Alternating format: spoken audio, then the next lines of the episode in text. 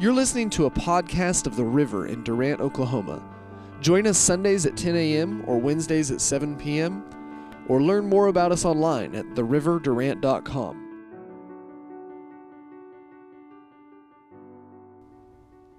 This Romans chapter 5 that we've been talking about justification, peace, and grace.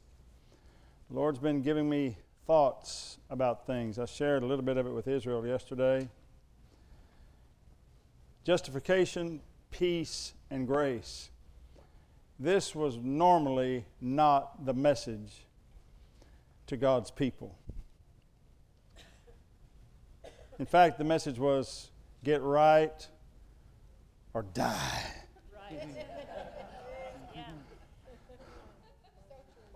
Get right or die.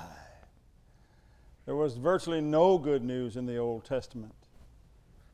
It says, if you, you know, one, one of the scriptures says, if you carefully, carefully observe all that is in the law to do, it's in Numbers, I think it is.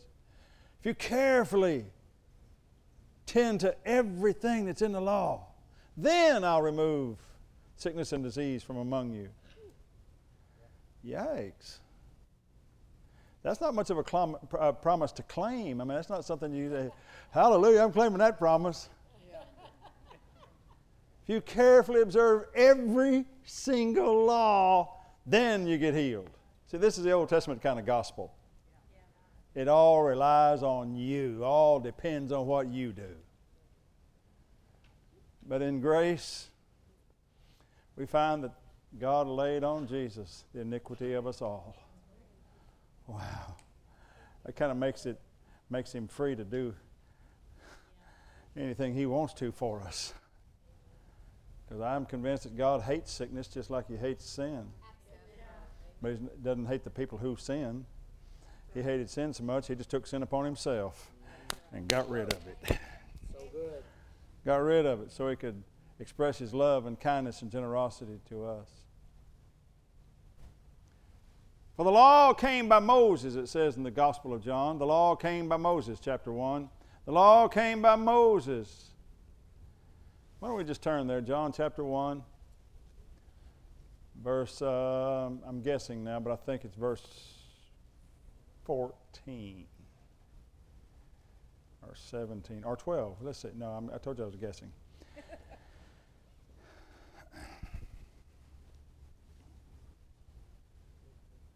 What? 17. All right. 17. John 1 17. For the law was given by Moses, but grace and truth came by Jesus Christ. Are we saying the law wasn't truth? Well, not in how men can live. The law came by Moses, but grace and truth came by Jesus Christ. I wonder why people who are in Christ are still talking so much about the law. Come on now. Man, that's awesome. Do you see that which side the Thank you, sweetheart. You are such a fan. I love you. Y'all thought we brought her up here to be a worship leader. I brought her up here to say amen. You see which side you see which side truth is on. Truth's not on the side of the law. Truth's on the side of grace. Glory to God. Glory to God. You're not gonna you're not gonna make it to heaven because you perform well. I'm glad. Yeah. Amen. You're not going to make it because you perform well. And, and every, every, every one of you ought to be thanking God for that every day. It does make me thank God every day. I thank Him through the Lord Jesus Christ. I don't thank Him because I have a direct relationship with Him. I thank Him because I have a relationship with Him through the Lord Jesus Christ. My direct relationship with God was one, was one where I go to hell. Yep. That was my direct relationship with the Father, with, with, with God, because He wasn't my Father then, He was just my God, and I was going to hell. You understand this? Acknowledge Him as God didn't make, it, didn't make a bit of difference. But when I got in a relationship with Him through the Lord Jesus Christ, He started treating me like He treated Jesus. like He treats Jesus seated at the right hand. Amen. Amen. We are seated with him in heavenly places. I'm not seated in heavenly places. I'm seated with him in heavenly places. Come on, somebody say amen. You see this? I can't get there by myself. I'm there in him. Hallelujah. Now, here's the beautiful part about that. You need to hear this part about this. You really need to hear me say this so you know really where we come from here at the river. When he leaves heaven, I'll leave. But as long as he's there, I'm going. That's not about my choice, that's about me being in him. As surely as he's there, I'm going there. As surely as he's going to stay there, I'm going to make it. Believers don't die and go to hell. Believers go to heaven because they're in Christ. That's better news than you're shouting. Glory to God. I'm in Christ. My whole existence is about Him. Romans chapter 5 now, verse 1. Therefore, being justified by faith, Romans 5 1. Therefore, being justified by faith, we have peace with God through our Lord Jesus Christ. So, this faith that you have brought you justification. We have peace with God. He brought you peace with God through our Lord Jesus Christ, by whom also we have access by faith into this grace, wherein we stand and rejoice in hope of the glory of God. So we've been talking about this from last week justification, peace, and grace. These are all products of your faith, all products of what you believe. Did you hear me? Justification is a product of what you believed about it. Peace is a product of what you believed about it. And grace is a product of what you believed about it. The reason more people don't, don't have these things working in their lives, justification, peace, and grace, because they've not heard any kind of faith message. They've heard do message, not be message. Are you listening to me? Doctrine without theology doesn't work. This is how I teach my students in Bible college. Doctrine is that which we talk about man's responsibility, and that's in the Bible, by the way. You have responsibility as humans and as believers. You have responsibility. There's some things we say you must do, you need to do, you're going to do, so forth. That, that's part of it. But that is nothing but pure legalism without an acknowledgement first that grace has already accomplished it for you, and you're only doing is the believing. One of my favorite verses is found in John, I think it's John chapter 6. It says, Here, this is the work of God. This is the work of God, that you believe on Him who sent you. So if you're believing, you're doing all the work you really need to do. You're just believing in the doing that He did. Amen. Glory to God. And that, that as a supernatural impartation of the credit that Jesus brought into His own life. Amen. You get it accredited for His goodness by whom also we have access by faith into this grace wherein we stand. Let me give you these three thoughts. Justification settles your past. Peace stabilizes your present. And grace secures your future. Amen. Glory to God. Glory to God. Justification settles your past. Peace stabilizes your present. And grace secures your future. We already said that justification, what it means, that if somebody's done something wrong, like if they killed someone and, and they ruled it justifiable homicide, then, it, then he was justified in what he did. The justification that God offers isn't saying, okay, you're, you, you, you're right in sinning. He doesn't say that. What he said was, you sinned? I have no record of that. He justifies you to the point that there's no record of it ever happening.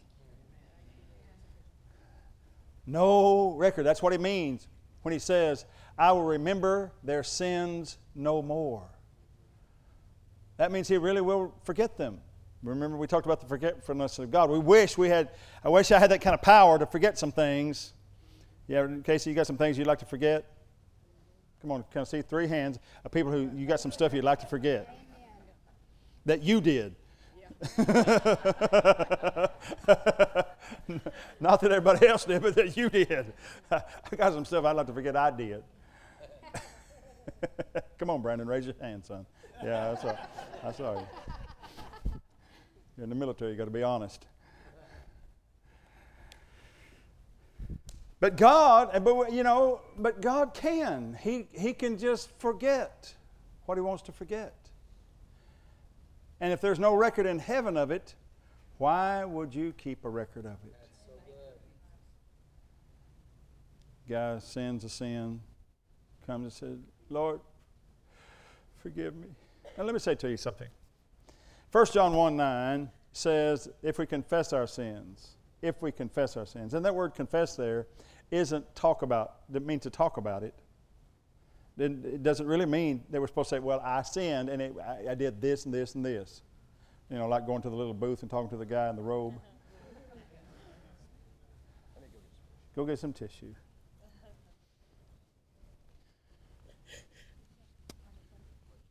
Hear this? It's going to help you. Amen. Amen. Praise God. Amen. Come on, you've needed it bad sometimes too. You know what I'm saying? We're all in this. We're all in this together.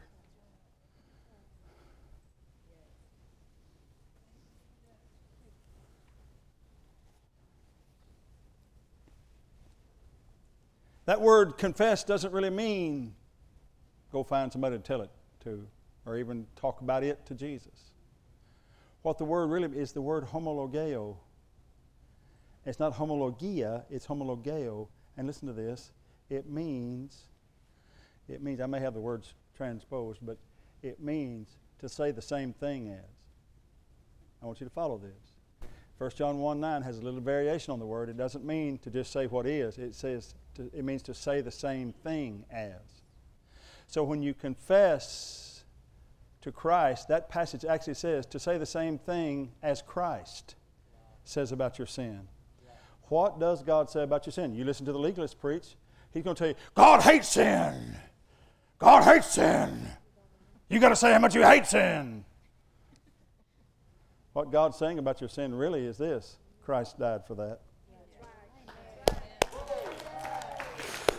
That's what God says about your sin. Christ died for your sins according to the scriptures, and he was buried and he rose. God has a final message on it. Christ died for it. Hallelujah. So when you when you go talk to him about it, you need to go be going and say, Jesus, you died for my sin. Christ died for my sins. Now listen to me. He is your high priest. And if your heart is broken and you need to weep, weep.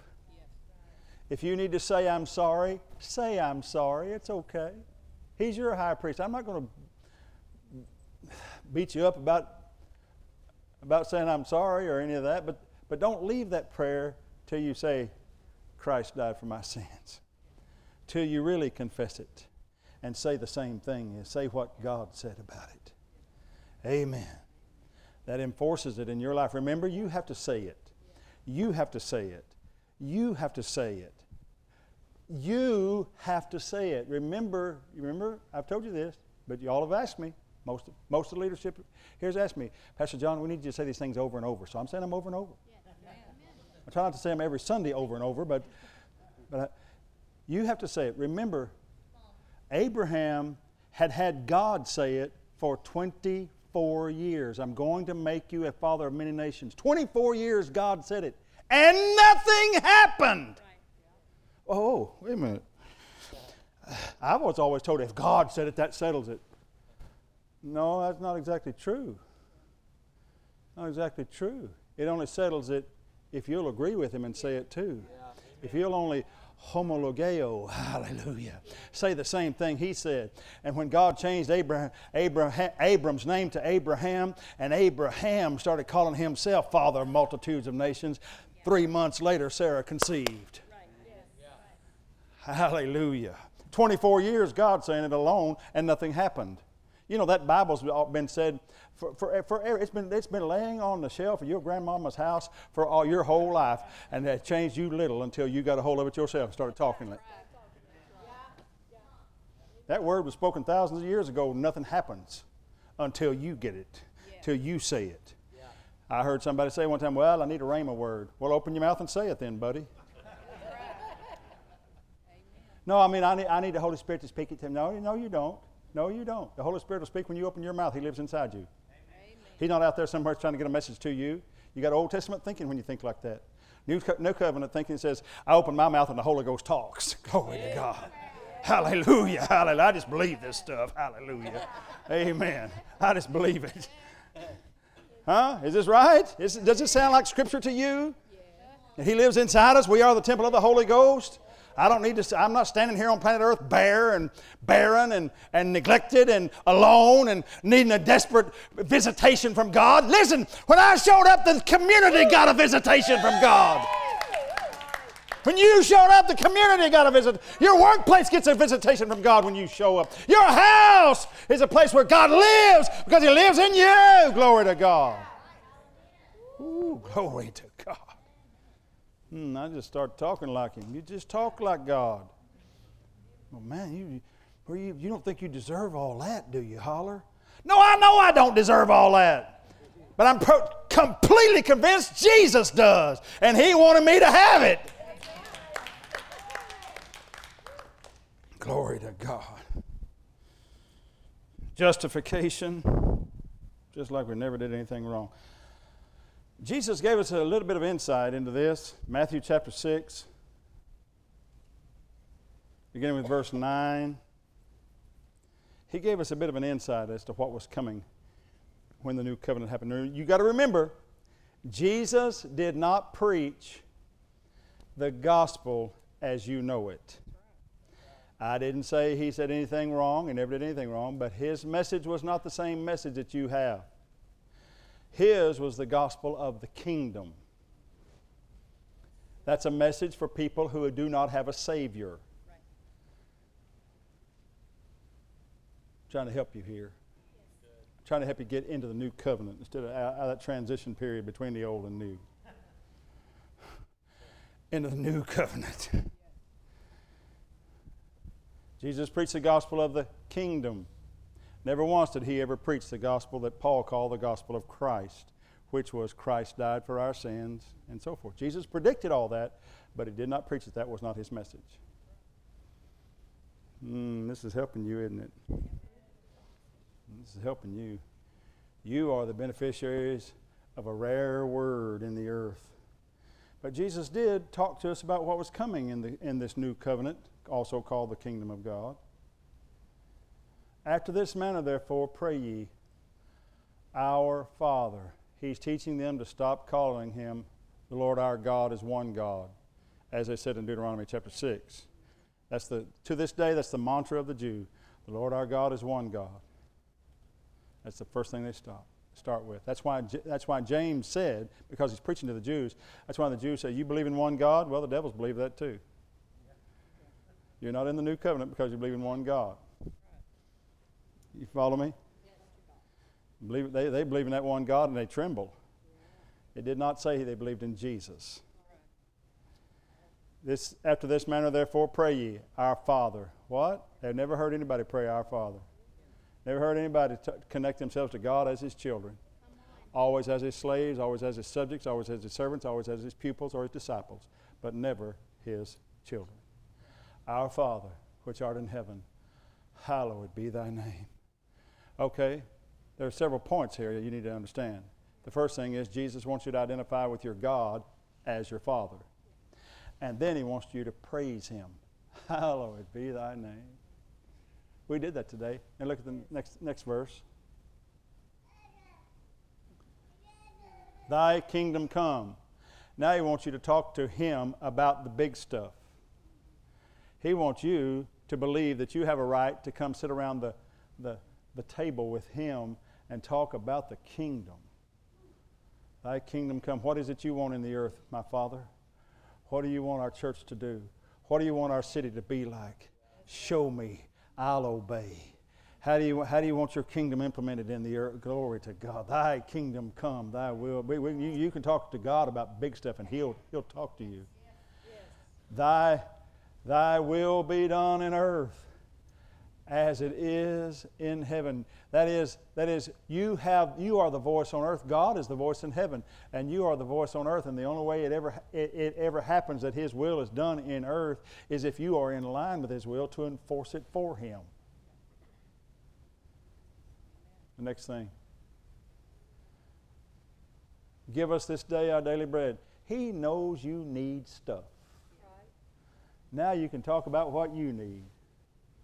I want bread and I want butter.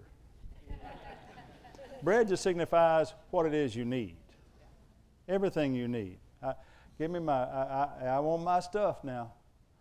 You, you, you saw that new dress. I want. I mean, I think it's included. Everything you need, you can talk to him about and ask for. Hold on to your seat. Look what the next thing says. And forgive us our debts as we forgive our debtors. Now, I was raised a good uh, in a good uh, tradition. We were taught things like this You better get that sin out of your life. You can't come into God's presence with sin in your life. You got to get that straight. How many of you were taught the same thing? Funny thing to me that Jesus had dealing with our sins way deep in the prayer. Did you notice that wasn't the first thing on the list? Did you notice it wasn't the first thing on the list? Father was first. Praising Him is next. Talking about His kingdom is next. Asking for your stuff is next. We're going to get around to talking about what you did wrong, but we don't want that to be the first thing that comes up. That's not the way the Old Testament is at all. It's not the way most of our traditions are, most of the church is. Most of the churches, oh God, we're such sinners. oh, holy God, please, we, we need you. Oh, really? Really? That's not how Jesus taught us to pray. He didn't, he didn't teach us to come begging. He taught us to come boldly. Look, God knows you're stupid.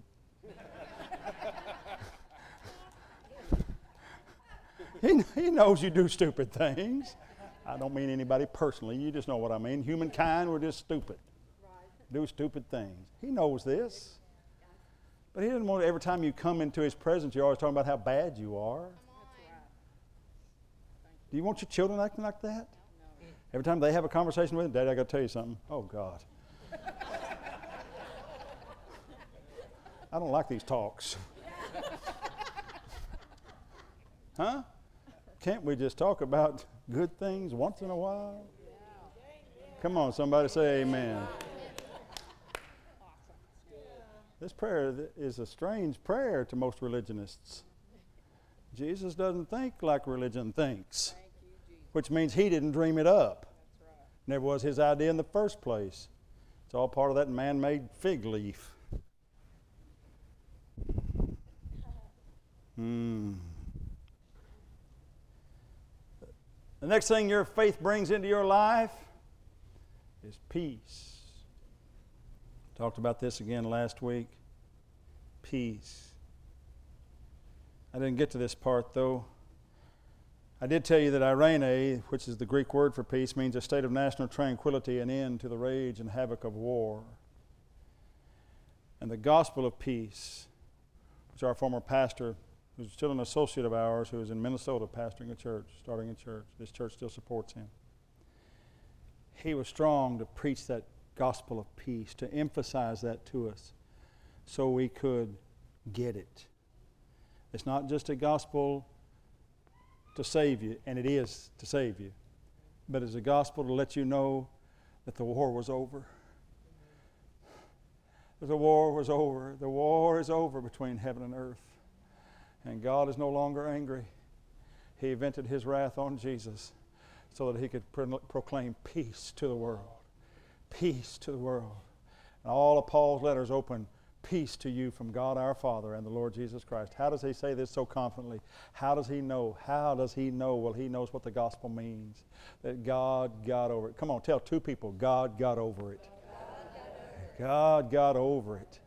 He got over how dumb you were. He got over how, how rebellious you were. He got over that and paid a price so you could walk away clean, so you could walk away forgiven, so you could walk away blessed. Amen. I want you to see something here. Take your Bible and turn to Ephesians chapter 6 or look up on the screen 614, Ephesians 6, 14 and 15. Ephesians 6 14 and 15 says, Stand therefore, and remember this is the talk about the armor of God, right? Stand therefore, having your loins girt about with truth, all symbolic language. Your loins girt about with truth, using the, the, the, the armor of a Roman soldier. Girt about with truth, and having on the breastplate breastplate of righteousness, verse 15, and your feet shod with the preparation of the gospel of peace. I've did some, I have done some, some Greek word studies here. I did, I did some pretty intense study here. And I found out that what this means is that your feet have to be prepared for different shoes. Well, how do you prepare your feet? What's the number one thing you do to prepare your feet for shoes? Wash them. The number one thing you do to prepare your feet for shoes, well, at least women do, is, uh, and, and, paint your toenails, of course. We, Feet need preparation, and the primary preparation is washing them. That's what you do. You wash your feet, then you put on your shoes. Especially 2,000 years ago, because they didn't take as many baths as we do. But they did wash their feet regularly. People came into your home, ladies, what you would do is you would take a pan of water. You would sit them down, you'd pull off their shoes, and you would wash their feet. Have any of you ever had that done to you? Yes. Let me see your hands. You've had, you've had someone wash your feet before? Have any of you ever washed somebody else's feet? Let me see your hands. Same hands went up. Because usually it's a ceremony and you take turns. You wash somebody's feet, they wash your feet. I don't know about you, but I I didn't really have the feelings of being humble when I was washing somebody else's feet. but when they were washing my feet, ow, ah, ah. When they were washing my feet, I had the terrible feelings of humility. It just was horrible for me. I didn't like it. I didn't want it to happen. It's humbling to have somebody wash your feet because they see those toenails. it's so, it's so humbling. Yikes. The humility isn't in the washing the feet, the humility is in allowing the feet to be washed. There was a day where Jesus took a towel, laid his garments aside, his outer garments aside, put on a towel, knelt down and washed his disciples' feet. And he said, remember, this is right at the end when the, when the real gospel, the one that we know, who Christ died for our sins, that's about to be enforced. It's just days away. In fact, it's just two days away. That day and the next day. Three days later, he rises from the dead. So let's say four days total, five days, whatever. From this day, when he's washing their feet, he comes to Peter. Peter, let's take your shoes off. And Peter says, No!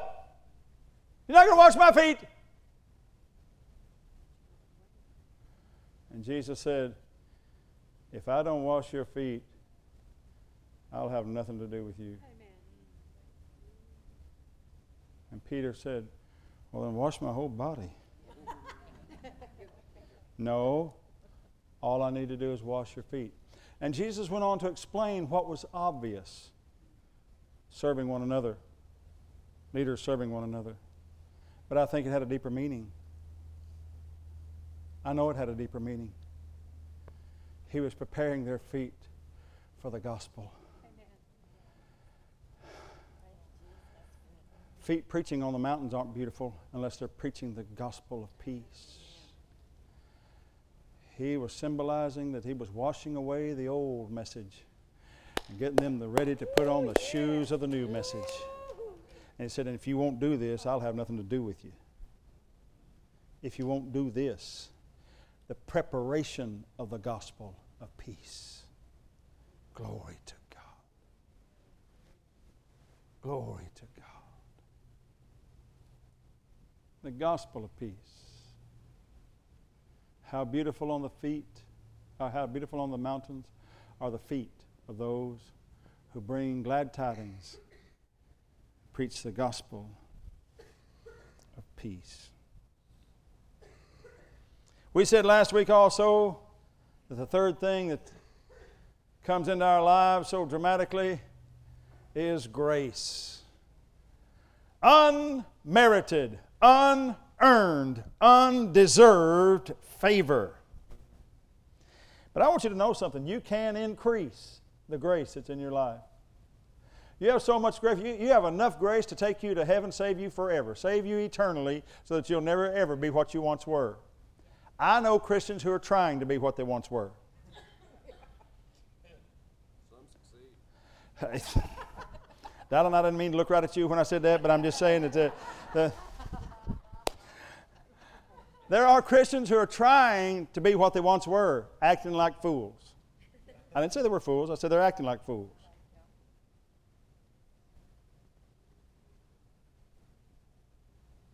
But this grace comes into your life so dynamically when you are changed inside that no matter how foolishly you live your life from then on, you can never really get away from it. And you probably, above all people, are more, more miserable than anybody because you're tormented. I don't know if any of you ever spent any time after you came to Christ, genuinely born again, and you backslid and went back to other things. You remember how miserable you were? More miserable than you ever were before you were saved. Horrible. Because you have this inner conflict now. Used to your spirit matched that lifestyle. Now your spirit doesn't match that lifestyle and you know it. Lay awake at night. It's just awesome. No preacher on earth could torment you that way. It's not your spirit tormenting you, it's your actions that torment you. It's just so much better to live congruently. Miss Ann told me that word means in sync with.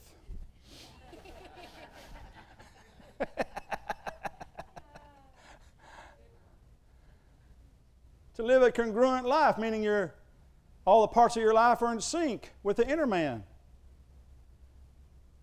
Your heart is righteous, so your mind is righteous. But let me give you a little trick here to get your mind righteous. You got to first get your mouth righteous. This is a key that most Christians refuse to do. Well, I just tell it like it is. No, you just tell it like you feel. You don't tell it like it is, you're just talking like it, like it feels. And I'll tell you that feeling will change if you'll start telling the truth, if you'll just say what God says. You'll correct that mouth, that mouth will correct your mind. It will line up. Change everything about the way you live your life. But you can increase in this grace. Let's, let's look at a couple of promises. James chapter 4 and verse 6. James chapter 4 and verse 6.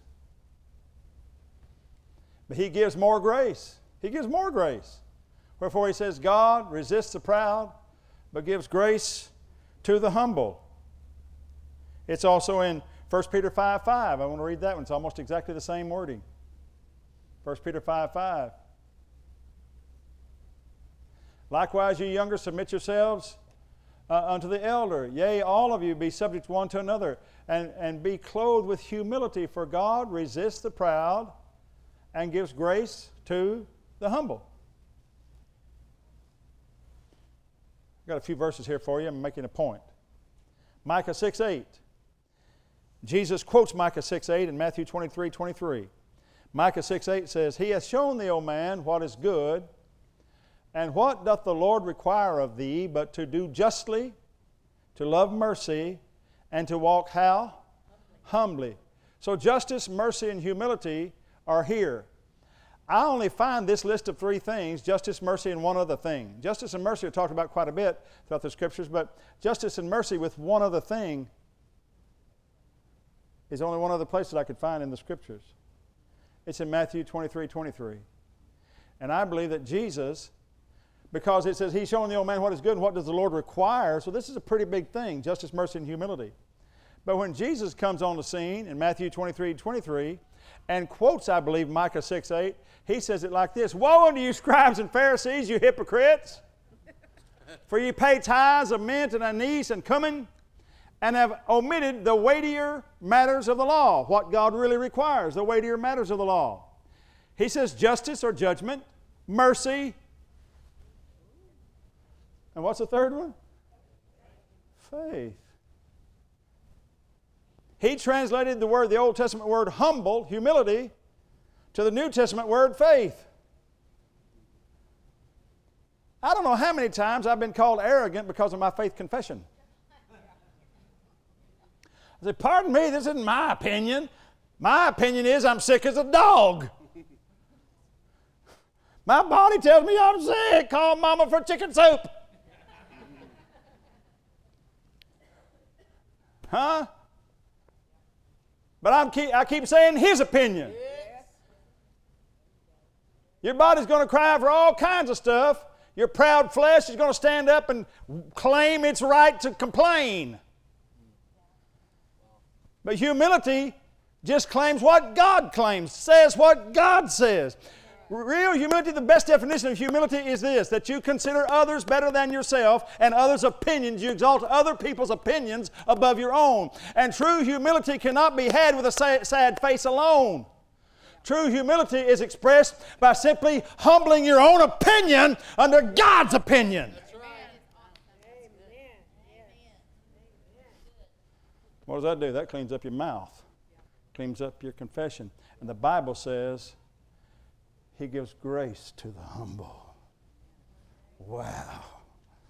Wow. If you'll just say what God says, no matter how it looks to you, get your mouth corrected, grace will flow to you in every part of your life. I don't know about you, but I need more grace. I need some more grace. I, I like it. I like grace. I like, I like the way He he brought me out of darkness by grace. I like the way He, he settled my score by grace. But I still have some mountains out there in front of me that I'm, i need some grace for. Come on, anybody got any mountains you need some grace for? Amen. Amen. I need some more grace. And he said he gives more grace, but he gives it to those who will humble themselves under his opinion. I was, years ago, I was in one of the prettiest cities in Texas called Kerrville. I don't know anybody ever been to Kerrville? A few of you have. It's a gorgeous, gorgeous place. We have a church there. One of the churches I give oversight to is in Kerrville, and it sits up on top of a mountain and overlooks the entire valley out in the middle of Kerr County. Just 22 miles south of Fredericksburg. Beautiful, beautiful place. For Texas, it's pretty.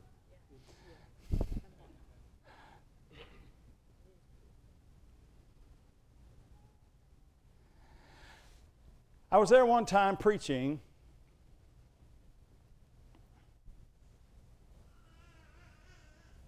And uh, the pastor was on vacation. So I stayed for a whole week as I used to do a lot. And still, y'all know I missed a few Sundays this summer from covering for other pastors. When pastors go on vacation, it's just kind of one of my responsibilities. I actually did it here a time or two when Curtis was gone. That's what I do. They know I'm not trying to take their church from them. I'm not vying for any job. I, I, I got plenty of jobs. So, uh, but it's just one of the things I do to help the pastors that I give oversight to. And uh, was out there, and so I was going to be there for several services. We had an elders meeting scheduled. He wanted me to sit in on the elders meeting. I did a Wednesday evening. I did a Sunday morning, a Sunday night. It's just, just did lots of services. But while I was there, I got a call from a woman who started telling me about her bad husband who was in that church. She told me about this guy, what an awful, terrible person he was. I didn't know him. I didn't know very many of the people. I knew the leadership, but I didn't know hardly anybody else in the church. Yeah, he does this and he does that, and he's this way, and I'm leaving him. We're in the process of, I've already filed for divorce. I'm this and that and that. I, I, I, no, no, she hadn't filed for divorce. She said, I'm, I've already left him and I'm filing for divorce as soon as I can get $1,500. Would you have any idea where I could get $1,500, preacher? I'll pray for you, but. Uh, well, I really need the $1,500 I got to get away from this man. And just on and on. And so she'd tell me the whole story again. And it, I'm telling you, three or four times she had told the story. And every time she went around the block, she added another sinister element to his life. And about the fourth time, I guess, she told me he'd been molesting her children. Why didn't that come out first time around? What she was doing was making him worse and worse, trying to get me to react because I wouldn't react. I said, Well, he should go to jail then. That's what I'm saying. Well, tell the cops. Call CPS. Oh, well, I, I don't know. I, I just want to divorce him. Oh, yeah, he's molesting your kid and you won't call CPS? Okay, yes, ma'am. God bless you. Come to church, okay? Well, I can't come to that church. I said, Why not? Well, the people there hate me. All the people? Yes. Okay. But you have to believe me, I'm telling you the truth. I bet that last part's true. I hung up the phone. She, needed, she called to get me to give her $1,500. She knew the pastor was out of town. She heard that, you know. So she told me the story. We go to church and she's there. But she gets out pretty quick. Next day we have, we have uh, the elders meeting. No, no, no, we didn't have the elders meeting that day. Some of them asked me. Some of them just called me after church and said, What was she doing? I said, I invited her to church. Well, she's not really welcome here. I said, What's up? Uh, it's just, Pastor John, you just don't need to know. It's, it's just bad stuff. Okay. So, we go to church on Sunday. And in church on Sunday morning, I began talking to people about their needs. I said, Somebody here has needs, financial needs. Who here has a big financial need? And several people raised their hands, and I prayed, and we just prayed and broke the back of poverty. I said, but I just feel that somebody here's got a really significant need. And an old cowboy from back of the back. Still had his hat on. And he's a real cowboy because he had stuff on his boots. he comes walking up real slow like with his head down. I just love these kind of guys. He's walked up there, looked out from under the brim of that hat. He said, Pastor, I, I just need you to pray for me. He said, I, I was working on the church property up there on the mountain and blew the transmission out of my truck. He said, I need that truck to work. I said, What's your name? He said, My name's David. I said, David, how much is that going to cost? How much is that going to take? He said, well, That's going to take about $1,500 to fix it. I said, Elders, I don't know, you all are going to receive an offering from me today. I know your pastor instructed you. Yeah. I said, Let's go and take that offering up and give it to him. I'm not being a hero, I'm just telling you what I did. You know how much the offering was? $1,500. It was just over $1,500. They said, We're going to give it to him. I said, that, That's what I want. Hey. So he gave the money to him. Then they turned around and took up another offering from me, twice that size. Wow. Yeah, that church had money. it was amazing. It was amazing. I was blessed, you know, before I got out of the building. But then we had the elders meeting that afternoon. Stay with the story, it's good. We're sitting there, and they said, Now tell us again why that, and they called her name, why she called you. I said, I don't know. She said this and this and this. She said, they all said, none of that is true about her husband. None of that is true. So what was she wanting? I said she wanted $1,500 to get a divorce. And one of the women started going, Oh my God, oh my God, oh my God, how much? $1,500. Oh my God. I said, What's the matter? What's the matter? She said, She said, Do you know who that cowboy was? Y'all know who he was? She said she called to get $1,500 to divorce him, and God gave him $1,500 instead. I didn't know a thing about it. Truth is, six months later, I went back out there and I said, How you doing, David? He said, I'm doing good now that they put my wife in prison. ah, it's the first time I've ever laughed about a woman going to prison, but I did. she was scum, man. She was bad. and he's still there, raised all of his kids by himself, still there. Praise God. I want you to understand that, that grace comes to you even when you don't deserve it. Even when you don't deserve it. even when you don't deserve it, even when you don't, not all that, not all that big about it. But if you want to be certain that you can cause it to grow, cause there to be more grace to you, get a hold of how you talk. There should never, ever be in any of us any ill wishes toward others. Really. There never really should be anything that causes you to want to point your finger. Because if you do that, you're saying of yourself, I don't really like who I am. And God really likes who you are. He really likes who you are. There's no need for you to hate others because all you're demonstrating is how much you don't really love yourself. Which means that you're not sure how much God loves you. Because when you love, when you know God loves you, you cannot hate yourself. And you cannot hate others. You cannot hate others. No need to hate others, no matter how scummy they are. Yeah, yeah people act that way. The love of God causes everything to change, but it can only flow in this earth through people who know they are justified, know they have peace with God, and know they have the grace of God flowing in their lives. You have justification because of your faith. You have peace with God because of your faith. And you have a grace that flows to you to cause you to overcome every obstacle because of faith. Let me hear let me let you hear these words. Romans 5:19 says, "For as by one man's disobedience many were made sinners, so by the obedience of one shall many be made righteous. Moreover the law entered that the offense might abound, but where sin abounded grace did much more abound." That as sin hath reigned unto death, even so might grace reign through righteousness unto eternal life by Jesus Christ our Lord. Justification settles your past, peace stabilizes your present, and grace secures your future. Would you bow your heads with me just for a moment, please?